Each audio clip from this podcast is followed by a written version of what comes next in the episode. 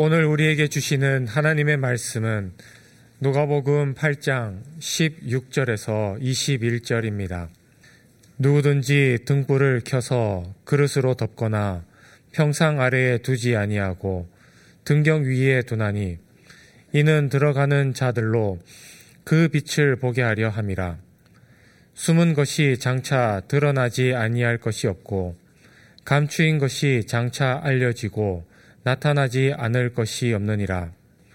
그러므로 너희가 어떻게 들을까 스스로 삼가라.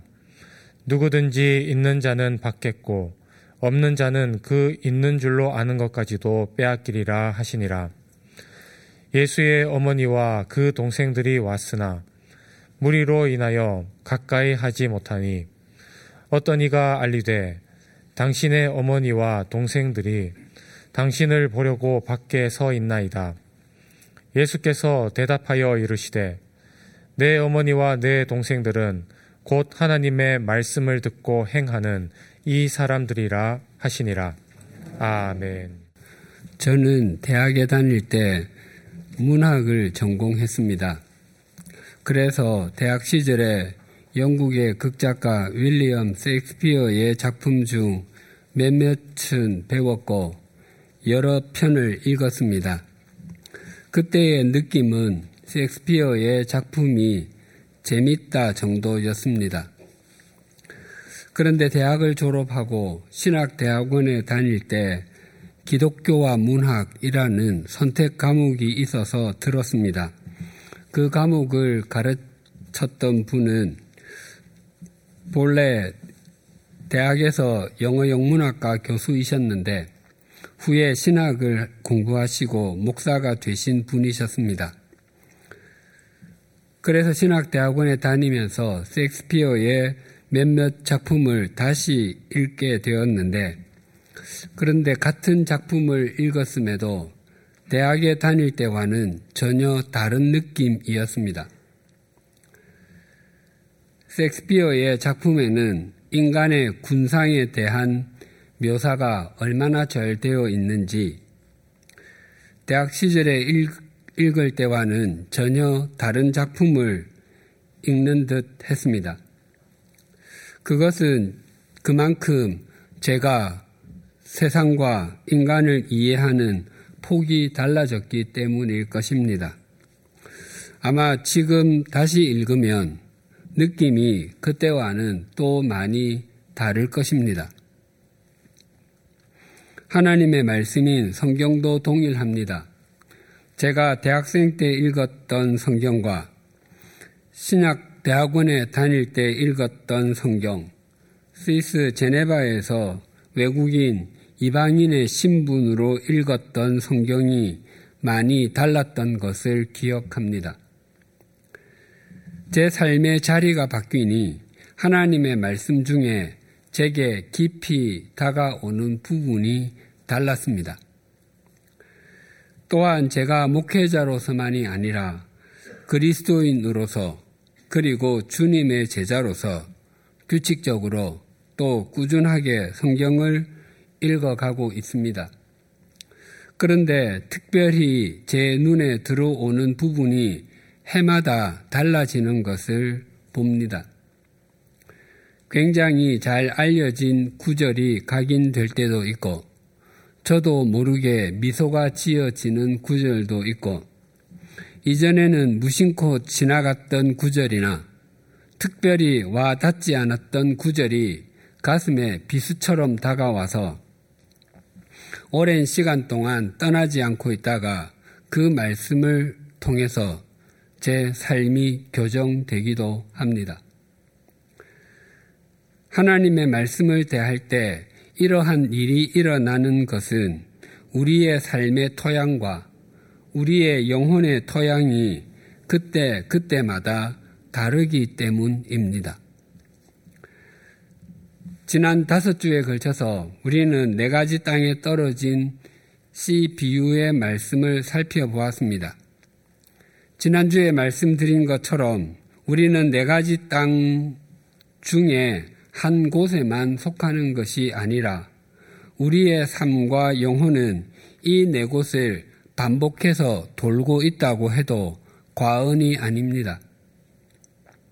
마치 자연의 봄, 여름, 가을, 겨울, 사계절이 있듯이 우리의 영혼과 인생에도 최소한 네 가지의 다른 계절이 있음을 말하는 것입니다.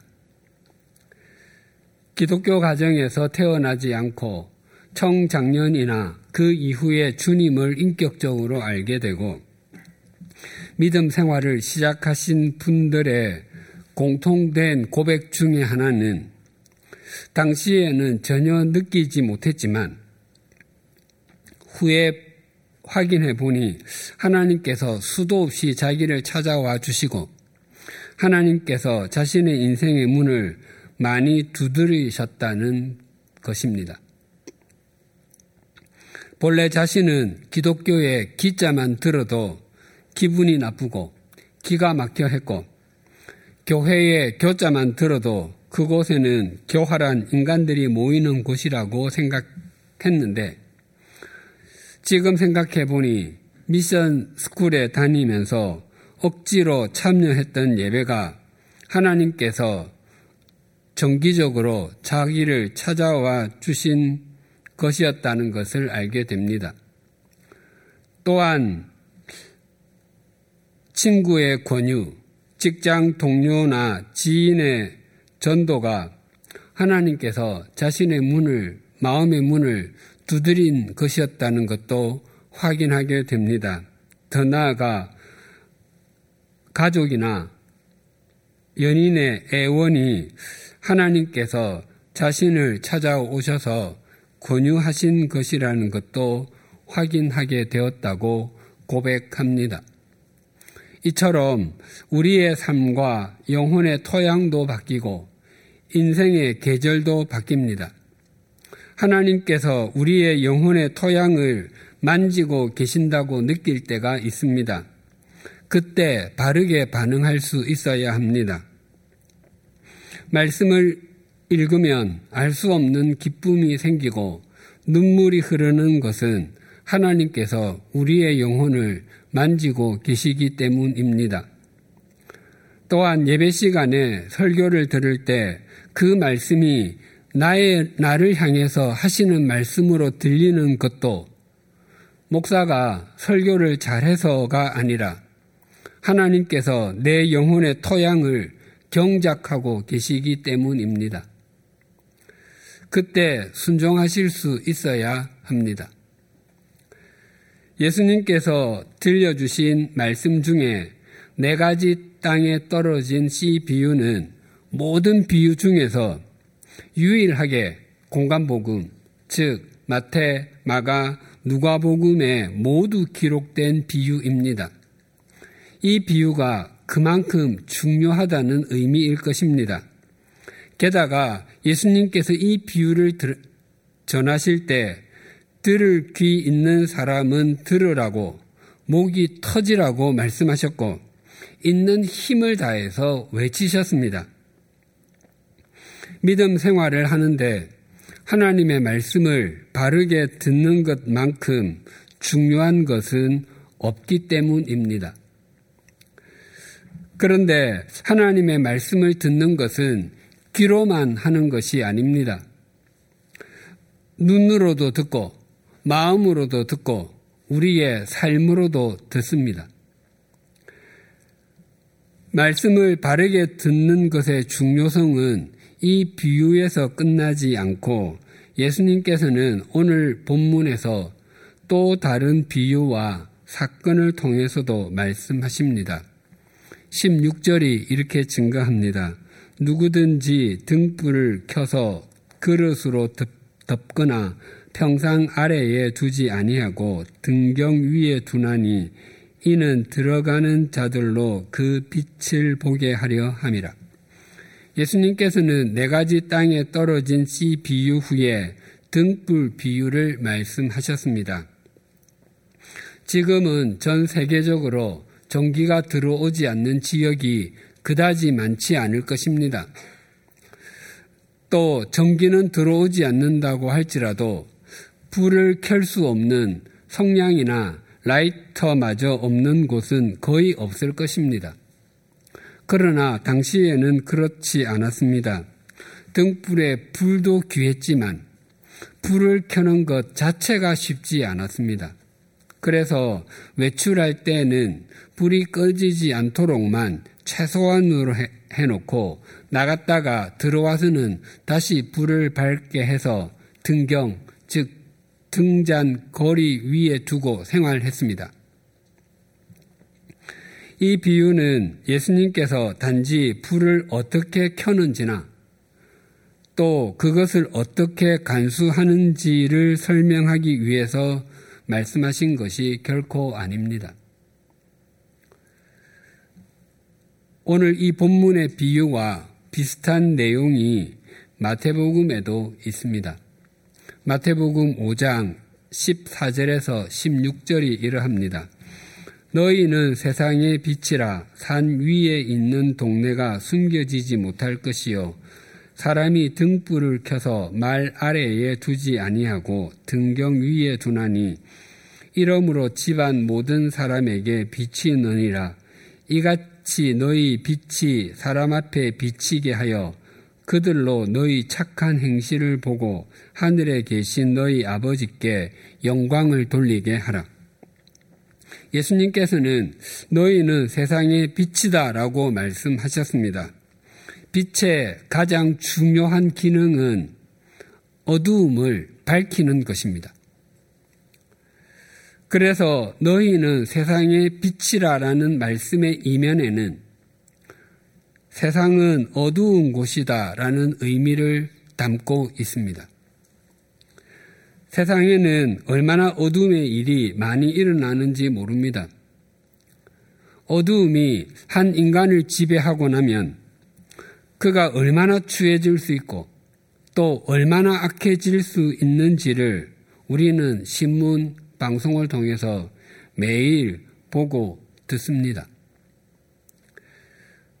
빛의 또 하나의 중요한 기능은 인도하는 것입니다.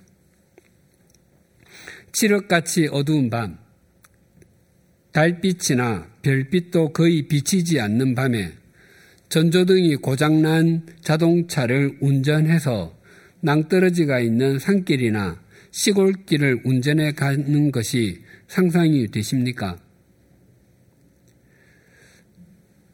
가로등이 하나도 없는 고속도로에서 전조등마저 없으면 단 몇 미터 앞도 분간할 수 없습니다.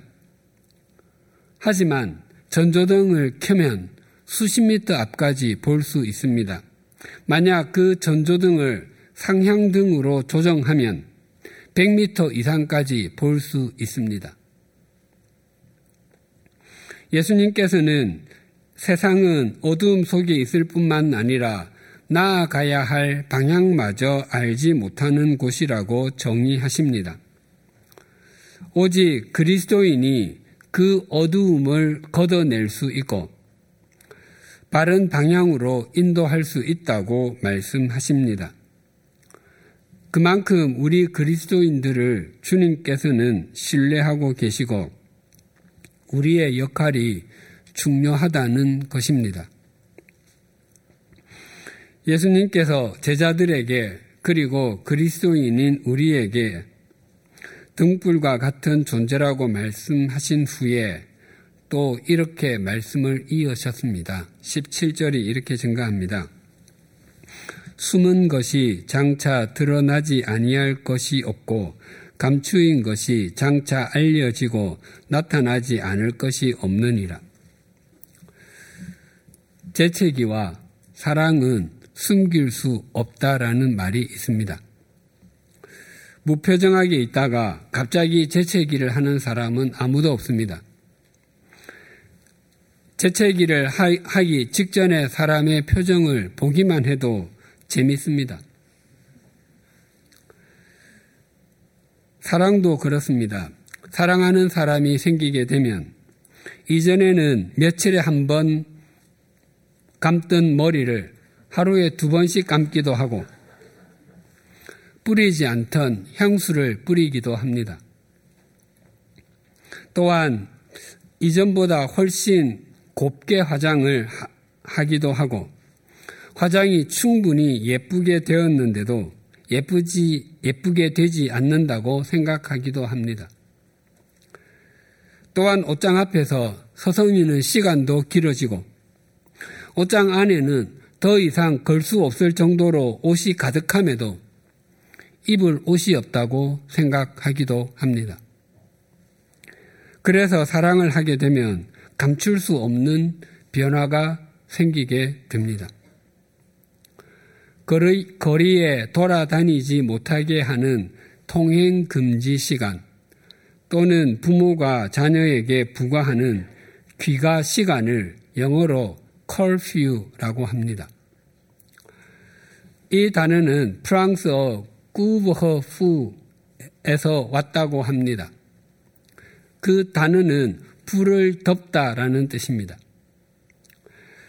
1977년부터 1990년까지 우리나라에 야간 등화 관제 훈련이라는 제도가 있었습니다. 전쟁 중 적기에 야간 공습에 대비하는 훈련입니다.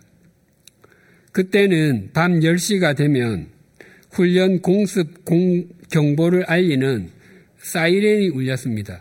그러면 사람들이 집안에 있는 불을 다 끄고 커튼을 쳤습니다. 빛이 새어 나가지 않는 공간에만 불을 켜놓고 가족들이 거기에 모여 있곤 했습니다. 그때 창을 통해서 밖을 내다보면 온 세상이 깜깜해 보입니다. 그런데 가만히 들여다보면 집집마다 힘이 하나마 불빛이 새어 나오는 것이 보이곤 했습니다. 빛을 계속해서 가두어 두는 것은 불가능합니다.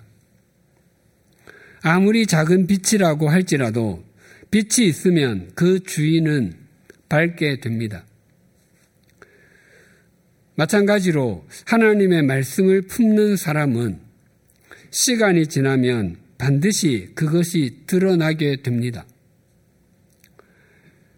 계속해서 예수님께서는 말씀을 듣고 지키는 것이 얼마나 중요한지를 18절에서 이렇게 말씀하셨습니다. 그러므로 너희가 어떻게 들을까 스스로 삼가라. 누구든지 있는 자는 받겠고 없는 자는 그 있는 줄로 아는 것까지도 빼앗기리라 하시니라. 같은 말씀을 같은 자리에서 듣는다고 할지라도 같은 결실을 맺는 것은 결코 아닙니다. 또한 같은 말씀을 같은 시간에 듣는다고 할지라도 같은 양의 빛을 내는 것도 아닙니다. 그래서 우리에게 말씀을 주의해서 들어야 한다고 말씀하십니다. 그런데 이 구절의 하반절은 어디서 본 듯한 구절이기도 하고 선뜻 이해가 되지 않기도 합니다. 마태복음 25장에 달란트 비유가 있습니다. 한 주인이 타국으로 떠나면서 세 종을 불러서 각각 그들의 재능대로 금 다섯 달란트와 두 달란트 그리고 한 달란트를 나누어 주었습니다.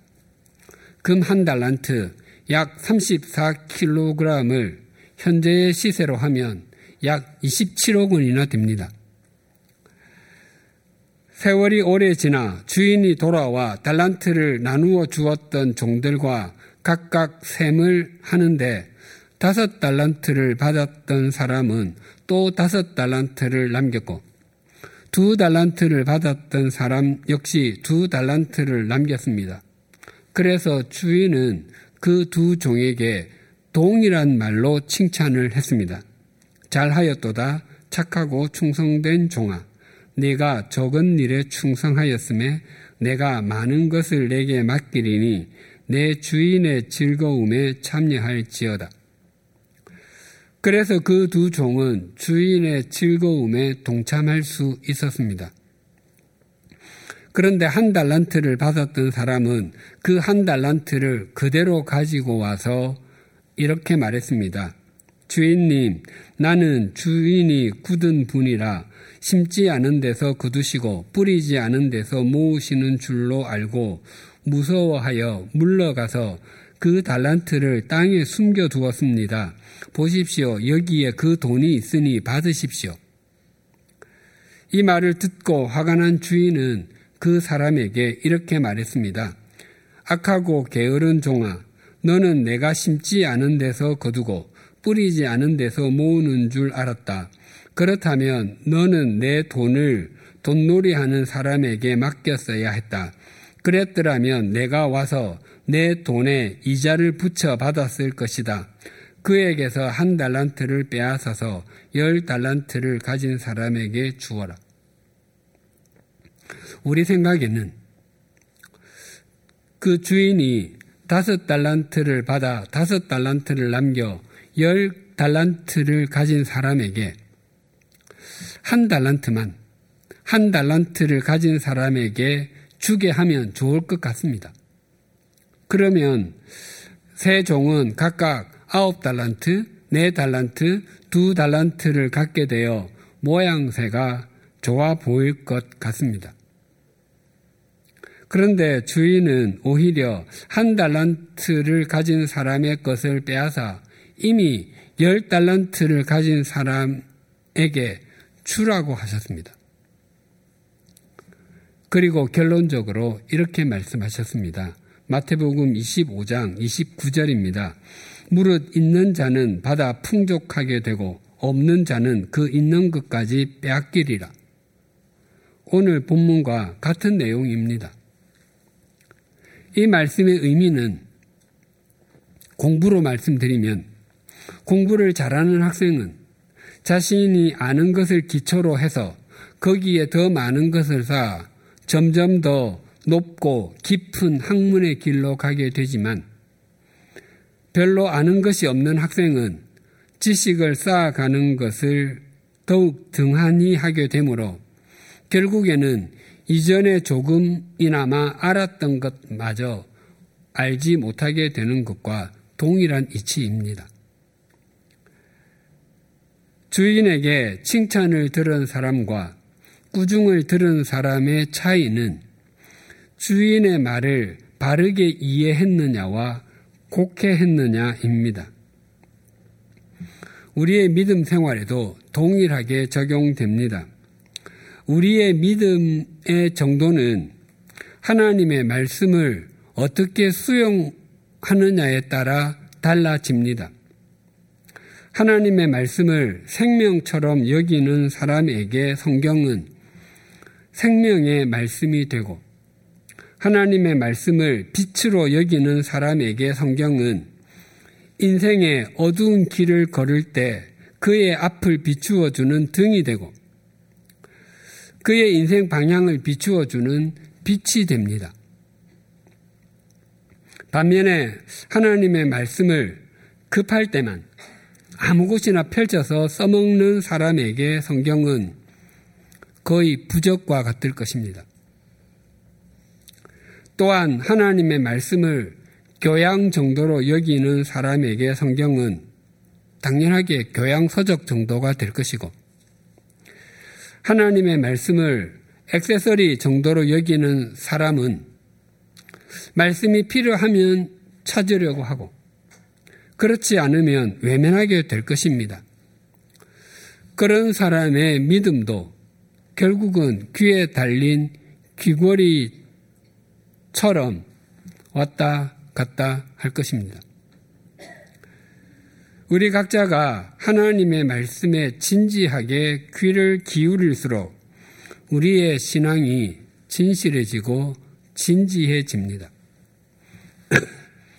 또한 우리가 하나님의 말씀을 듣고 품고 삼키면 그 다음에는 하나님의 말씀이 우리를 품고 삼켜 생명의 결실과 진리의 결실을 맺게 해 주십니다. 그래서 우리가 말씀을 지키면 그 다음에는 하나님의 말씀이 우리를 지킵니다. 오늘 본문은 하나님의 말씀이 우리의 신앙에 얼마나 중요한지를 강조하기 위해서 또 한 사건을 소개합니다. 19절과 20절이 이렇게 증가합니다. 예수의 어머니와 그 동생들이 왔으니 무리로 인하여 가까이 하지 못하니 어떤 이가 알리되 당신의 어머니와 동생들이 당신을 보려고 밖에 서 있나이다. 이 말씀은 앞의 사건과 바로 이어진 것이 아닙니다. 마태복음과 마가복음에 나타난 순서를 따르면 예수님께서 네 가지 땅에 떨어진 씨 비유의 말씀을 하시기 전에 한 집에 들어가셔서 말씀을 전하셨는데 밀려드는 사람들로 인해서 식사할 시간도 없으셨습니다. 그때 어떤 사람들이 예수님께 당신의 어머니와 동생들이 당신을 밖에서 찾습니다. 라고 전했습니다. 그럼에도 누가가 네 가지 땅에 떨어진 씨 비유와 예수님의 가족이 찾아온 일을 순서를 바꾸어 기록한 것은 하나님의 말씀을 듣고 품고 삼키는 것이 얼마나 중요한지를 강조하기 위함인 것으로 보입니다. 사실 이때 예수님의 어머니와 동생들이 예수님을 찾아온 것은 그때 다른 사람들이 예수님을 정신이 온전하지 않다고 비난하고 하기도 했었는데 정말 정신이 온전하지 않은 것은 아닌지 밥은 굶고 다니는 것은 아닌지 확인하고 설득해서 집으로 데려가려고 하기 위함이었습니다. 즉, 순전히 인간적인 염려에서 찾아온 것입니다. 그러나 예수님께서는 진정한 가족이 어떤 사람인지를 21절에서 이렇게 밝히고 있습니다. 예수께서 대답하여 이르시되 내 어머니와 내 동생들은 곧 하나님의 말씀을 듣고 행하는 이 사람들이라 하시니라. 이 말씀은 예수님의 가족들에게는 약간 섭섭하게 들릴 수도 있고 혹시 예수님께서 가족들을 무시하고 있는 것은 아닌가 하는 생각이 들 수도 있습니다. 물론 그런 의미는 결코 아닙니다. 후에 예수님께서 십자가에 달리셔서 어머니 마리아를 제자 요한에게 부탁했고 동생이었던 야고보가 초대교회의 지도자가 된 것을 보면 예수님께서 가족들을 외면하신 것이 결코 아닙니다.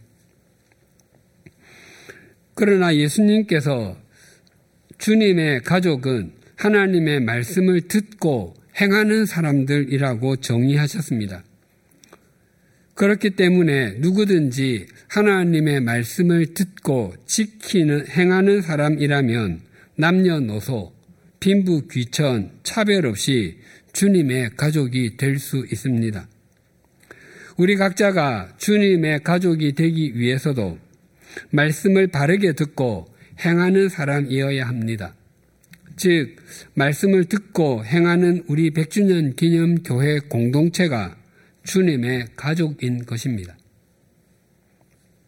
우리 100주년 기념 교회는 코로나19 이전부터 주일 예배와 수요 성경 공부, 그리고 새벽 기도회 등을 실시간으로 중계했습니다. 코로나19 이후로 영상을 통해서 주일 예배와 성경 공부, 기도회에 참여하는 교우님들이 이전보다 훨씬 더 많아졌습니다. 온라인이 주는 큰 장점 중의 하나는 내가 어디에 있든 그곳에서 예배에 동참할 수 있다는 것입니다. 그래서 우리 교회가 있는 서울시 마포구가 아니라 먼 곳에 있는 서울의 다른 구나 수도권, 지방에 있어도 같은 시각에 실시간으로 예배에 동참할 수 있습니다. 심지어 외국에 있을지라도 실시간으로 동참할 수 있습니다. 그것은 온라인이 주는 굉장히 큰 장점입니다. 다만 온라인이 주는 큰 단점 중의 하나는 집중하기가 쉽지 않다는 것입니다. 특히 혼자서 예배를 드릴 때 더욱 그럴 수 있습니다. 온라인으로 예배나 성경 공부, 기도회에 동참할 때에 깨어 있는 마음으로 동참하십시다. 특히 주일 예배를 드릴 때는 예배당에 와서 예배를 드리는 것과 동일한 복장으로 예배에 임하십시다. 그래야 예배에 더욱 집중할 수 있고 자신을 온전히 하나님께 드릴 수 있습니다. 만약 온라인으로 드리는 것이 마음을 흐트리게 하고 하나님께 자신을 온전히 드릴 수 없다면 예배당으로 나와서 예배를 드리십시다. 그것이 우리의 믿음을 더욱 성장하게 하고 성숙하게 합니다. 구역 성경 공부도 모임에도 동일하게 적용됩니다. 주일 예배 중에 믿음 생활에 총론이 나누어진다면 구역 성경 공부를 통해서는 믿음 생활에 강론이 나누어집니다.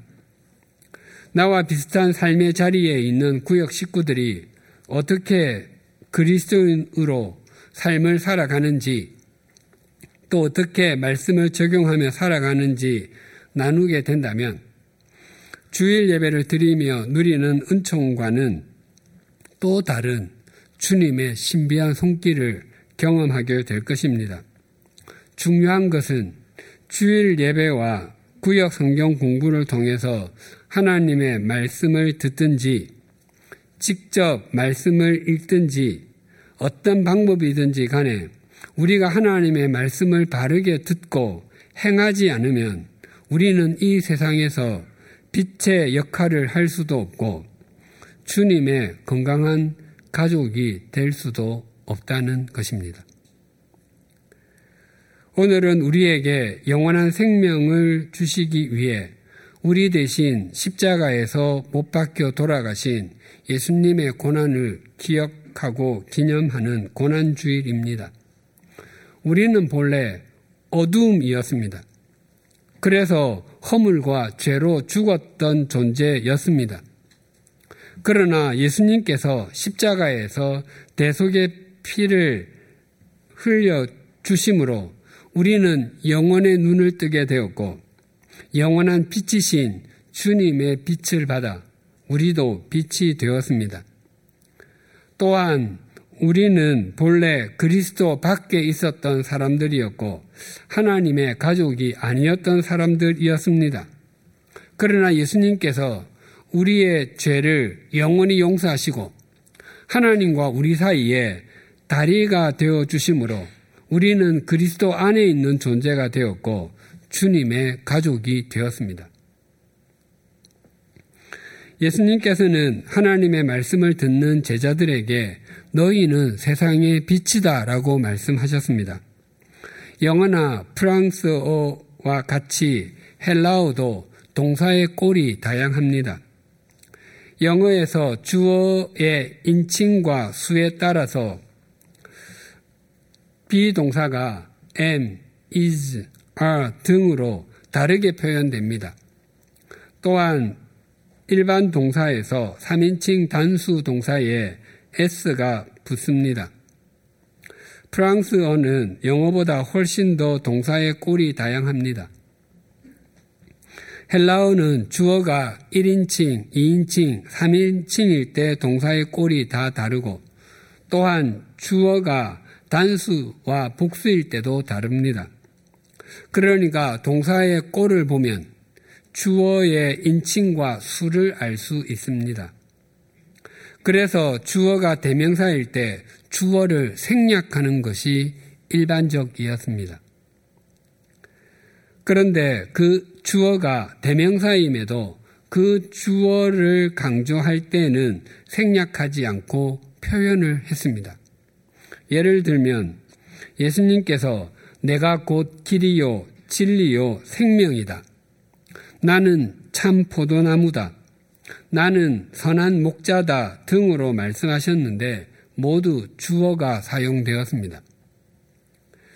그것은 나 외에는 길, 진리, 생명이 있을 수가 없고 나 외에는 다른 포도나무도 없고 나를 통하지 않고는 열매를 맺을 존재가 있을 수도 없고 오직 나만이 선한 목자가 된다라고 강조하시는 것입니다.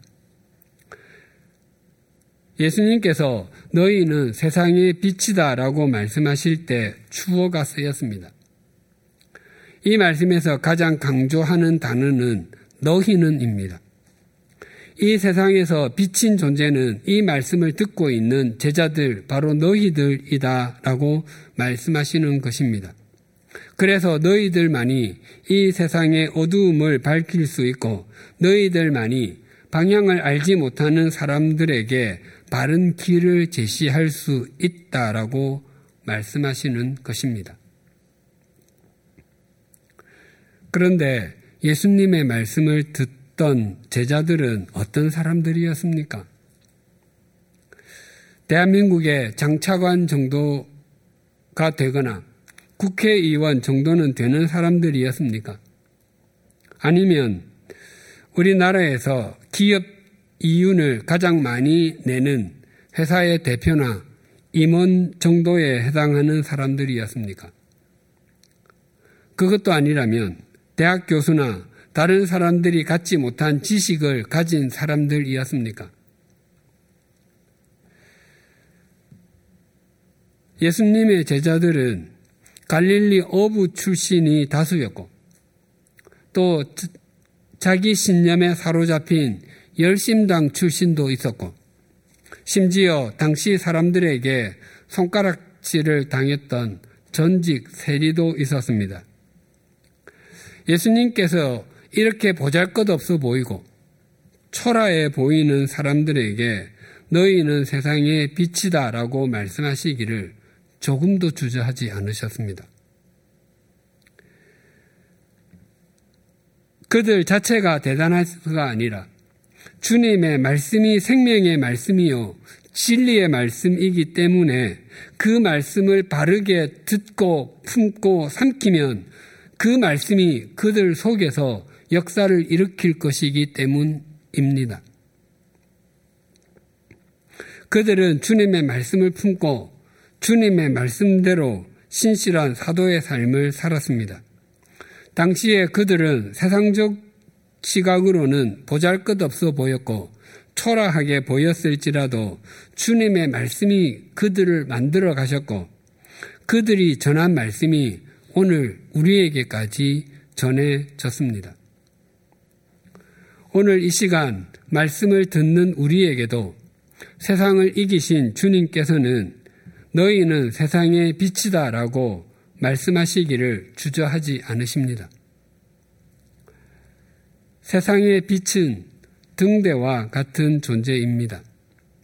칠흑같이 어두운 밤에 높은 파도를 헤치고 가야 하는 선박들에게 등대는 없어서는 안 될 존재입니다. 이 세상을 살아가는 사람들이 바로 그런 배들과 같습니다. 그런 인생들에게 우리는 바른 길을 비추어 주는 존재들입니다. 그러나 한 가지 잊지 말아야 할 것이 있습니다. 그것은 등대는 결코 스스로 비추지, 빛을 비추지 못합니다. 등대는 바른 등대지기를 만나야 비로소 등대는 등대다울 수 있습니다. 영원한 빛이자 영원한 등대지기이신 예수 그리스도께서는 우리를 세상을 비추는 등대로 삼아 주시기 위해서 십자가에서 대속의 피를 흘려 주셨습니다.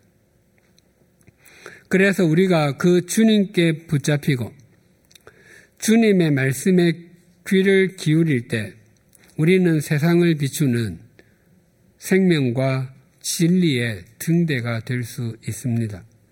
그리고 세상을 이길 수 있습니다. 그래서 우리의 믿음 생활에서 말씀을 바르게 듣는 것보다 더 중요한 것은 없습니다. 그러므로 너희가 어떻게 들을까 스스로 삼가라. 누구든지 있는, 있는 자는 받겠고 없는 자는 그 있는 줄 로 아는 것까지도 빼앗기리라. 기도하시겠습니다. 하나님 아버지, 지난 여섯 주 동안 우리의 삶에 하나님의 말씀이 얼마나 중요한지 또한 그 말씀을 어떻게 듣는지에 따라 결과가 다르게 날 수 있는지를 확인했습니다. 우리의 인생에 생명의 결실과 진리의 결실을 맺는 것은 하나님의 말씀이 없이는 불가능하고 말씀을 바르게 듣지 않으면 이 땅에서 빛으로 살 수도 없고 주님의 가족도 될 수 없음을 알았습니다. 그럼에도 우리는 많은 세월을 하나님의 말씀 없이 살아왔습니다. 단지 예배의 자리에 나오는 것과 내가 알고 있는 세상적인 지식을 적당하게 섞으면 잘 살아갈 수 있는 것으로 착각했습니다. 우리를 빛으로 삼아 주시기 위해 또한 우리를 하나님의 가족으로 삼아 주시기 위해 십자가에서 대속의 피를 흘리신 주님의 고난을 기억하고 기념하는 고난주일에 다시 한번 마음의 옷깃을 여밉니다. 등대가 등대다울 수 있는 것은 등대지기가 있기 때문입니다.